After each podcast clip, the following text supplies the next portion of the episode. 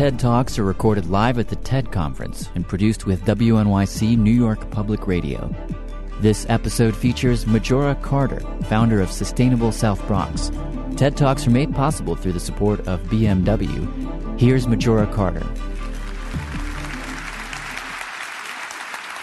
If you're here today, and I'm very happy that you are, you've all heard about how sustainable development will save us from ourselves. However, we are often told that a real sustainability policy agenda is just not feasible, especially in large urban areas like New York City. And that's because most people with decision making powers in both the public and the private sector really don't feel as though they're in danger. The reason why I'm here today, in part, is because of a dog. An abandoned puppy I found back in the rain back in 1998. She turned out to be a much bigger dog than I'd anticipated.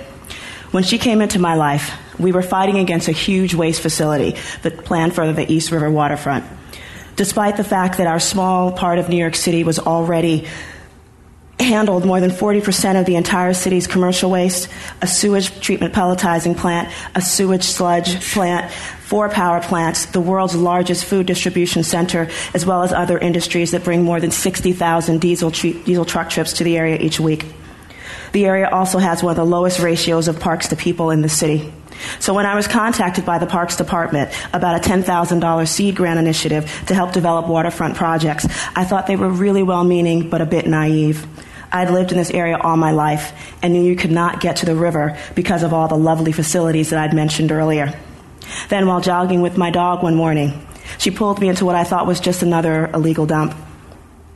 There were weeds and piles of garbage and other stuff that I won't mention here, but she kept dragging me, and lo and behold, at the end of that lot was the river. I knew that this forgotten little street end, abandoned like the dog that brought me there, was worth saving and I knew it would grow to become the proud beginnings of the community led revitalization of the new South Bronx. And just like my new dog, it was an idea that got bigger than I'd imagined. We garnered, we garnered much support along the way, and the Hunts Point Riverside Park became the first waterfront park that the South Bronx had had in more than 60 years. We leveraged that $10,000 seed grant more than 300 times into a $3 million park. But those of us living in environmental justice communities are the canary in the coal mine. We feel the problems right now and have for some time. Environmental justice, for those of you who may not be familiar with the term, goes something like this. No community should be saddled with more environmental burdens and less environmental benefits than any other. Unfortunately, race and class are extremely reliable indicators as to where one might find the good stuff, like parks and trees, and where one f- might find the bad stuff, like power plants and waste facilities. As a black person in America, I am twice as likely as a white person to live in an area where air pollution poses the greatest risk to my health. I am five times more likely to live within walking distance of a power plant or a chemical facility, which I do.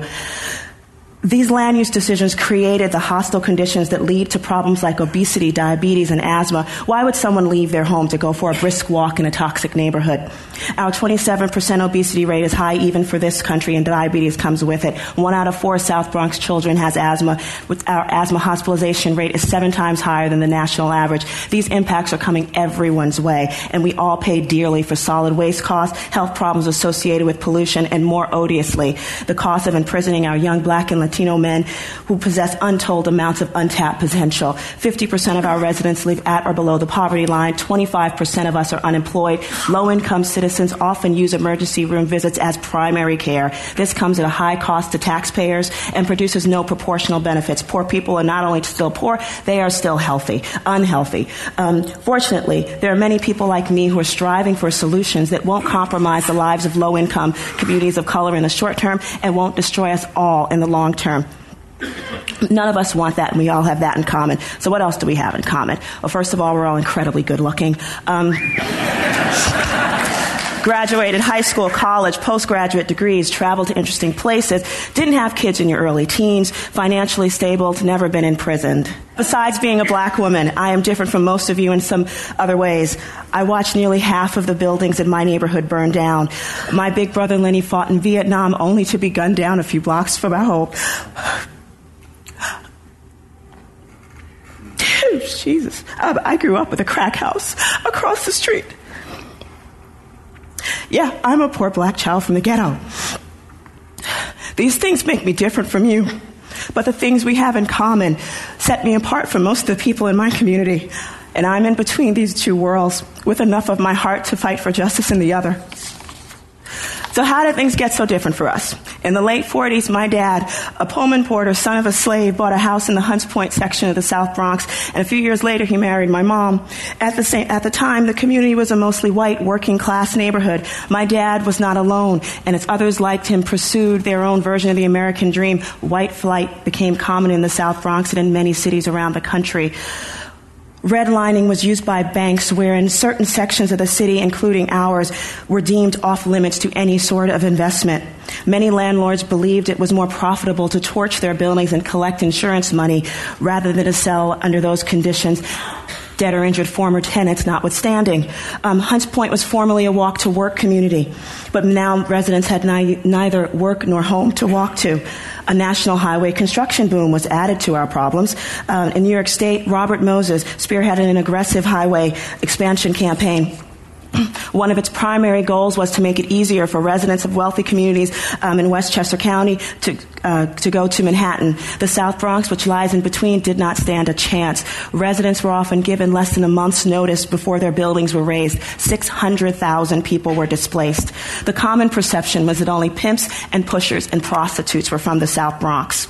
And if you are told from your earliest days that nothing good is going to come from your community that is bad and ugly, how could it not reflect on you? So now, my family's property was worthless, save for the, that it was our home and all we had. And luckily for me, that home and the love inside of it, along with help from teachers, mentors, and friends along the way, was enough. Now, why is this story important? Because from a planning perspective, economic degradation begets environmental degradation, which begets social degradation.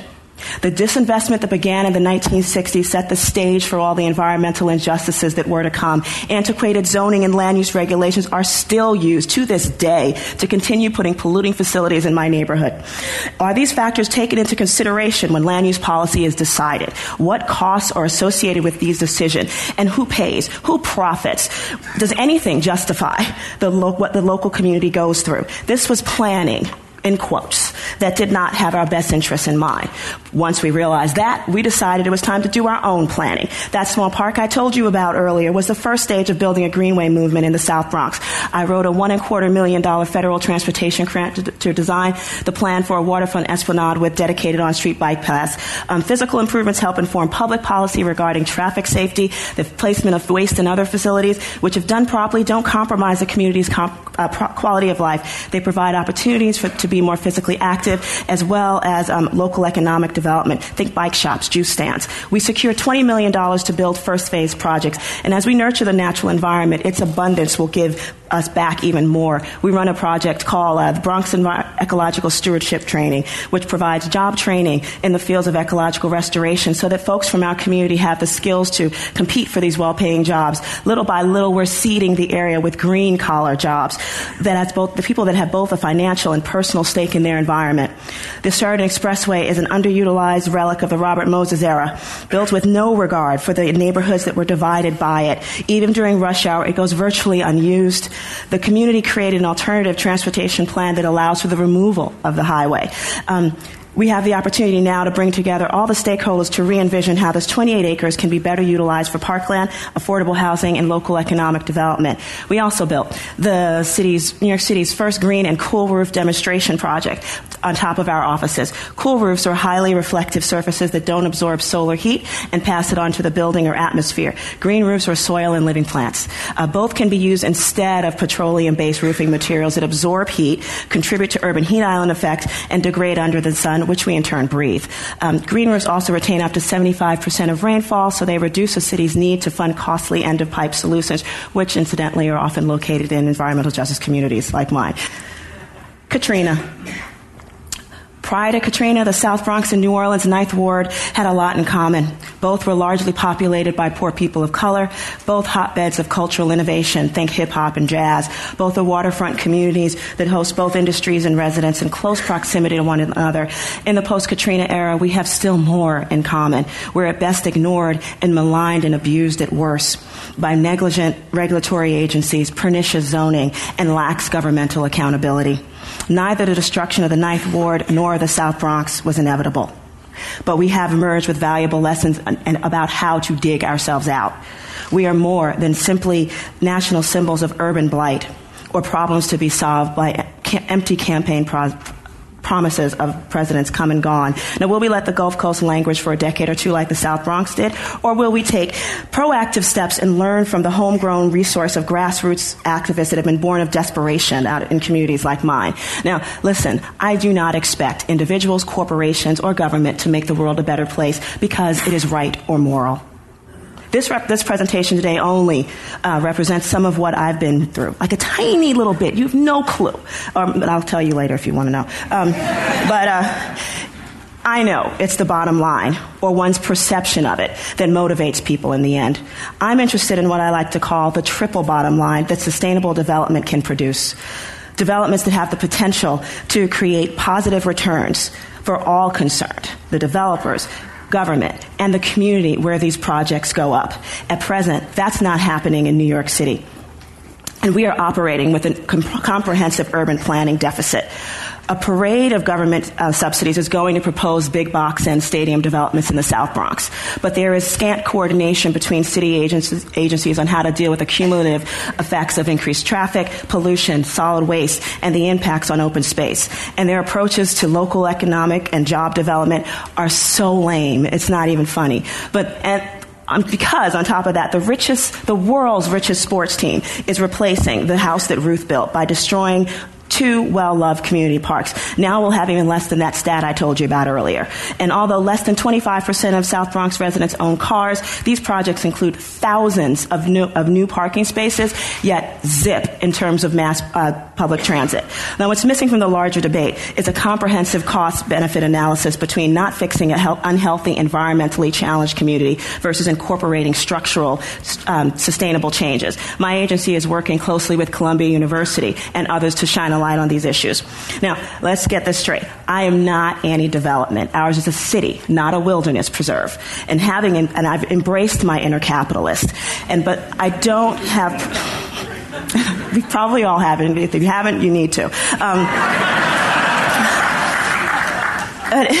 so I don't have a problem with developers making money. There's enough precedent out there to show that a sustainable, community friendly development can still make a fortune. Um, I do have a problem with developments that hyper exploit politically vulnerable communities for profit. That it continues is a shame upon us all because we're all responsible for the future that we create. But one of the things I do to remind myself of greater possibilities is to learn from visionaries in other cities. This is my version of globalization. Um, let's take Bogota. Uh, poor Latino surrounded by runaway gun violence and drug trafficking, a reputation not unlike that of the South Bronx. Um, however, this city was blessed in the late in the late 1990s with a highly influential mayor named Enrique Peñalosa. Um, he looked at the demographics. Few Bogotanos own cars, yet a huge portion of the city's resources was dedicated to serving them. If you're a mayor, you can do something about that. His administration narrowed key municipal thoroughfares from five lanes to three, outlawed parking on those streets, expanded pedestrian walkways and, and bike lanes, created public plazas, um, created one of the most efficient mass transit systems, bus mass transit systems in the entire world. Blah. Anyway, um, for his brilliant efforts, he was nearly impeached. but as people uh, began to see that they were being put first on issues reflecting their day to day lives, incredible things happened. People stopped littering. Crime rates dropped because the streets were alive with people. His administration's attacked several typical urban problems at one time and on a third world budget at that. We have no excuse in this country. I'm sorry. But the, the bottom line is their people first agenda was not meant to penalize those who could, who could actually afford cars, but rather to provide opportunities for all Bogotanos to participate in the city's resurgence. That development should not come at the expense of the majority of the population. It's still considered a radical idea here in the U.S., but Bogota's example has the power to change that. You, however, are blessed with the gift of influence. That's why you're here and why you value the information we exchange. Use your influence in support of comprehensive, sustainable change everywhere. This is a nationwide policy agenda I'm trying to build, and as you all know, politics are personal. Help me make green the new black. Help me make sustainability sexy. Make it a part of your dinner and cocktail conversations. Help me fight for environmental and economic justice. Support investments with a triple bottom line return. Help me democratize sustainability by bringing everyone to the table and insisting that comprehensive planning can be addressed everywhere. Oh, good. Glad I have a little more time. Um, listen, when I, I, spoke to Mr. Gore the other day after breakfast, um, I asked him how environmental justice activists were going to be included Uh, in his new marketing strategy. His response was a grant program. I don't think he understood that I wasn't asking for funding. I was making him an offer.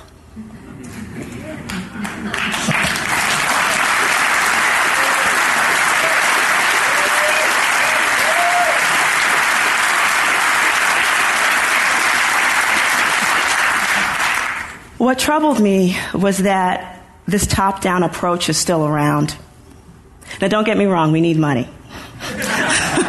but grassroots groups are needed at the table during the decision making process. Of the 90 percent of the energy that Mr. Gore reminded us that we waste every day. Don't add wasting our energy, intelligence, and hard earned experience to that count.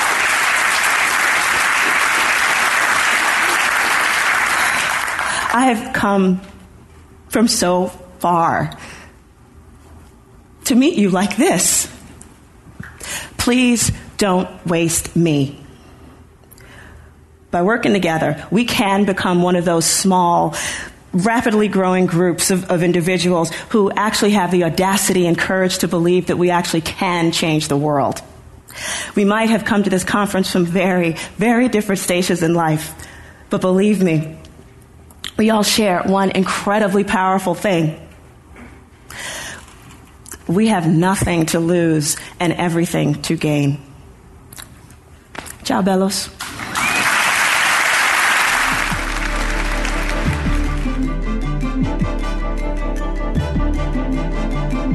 That was Majora Carter, recorded at the TED Conference in Monterey, California, February 2006.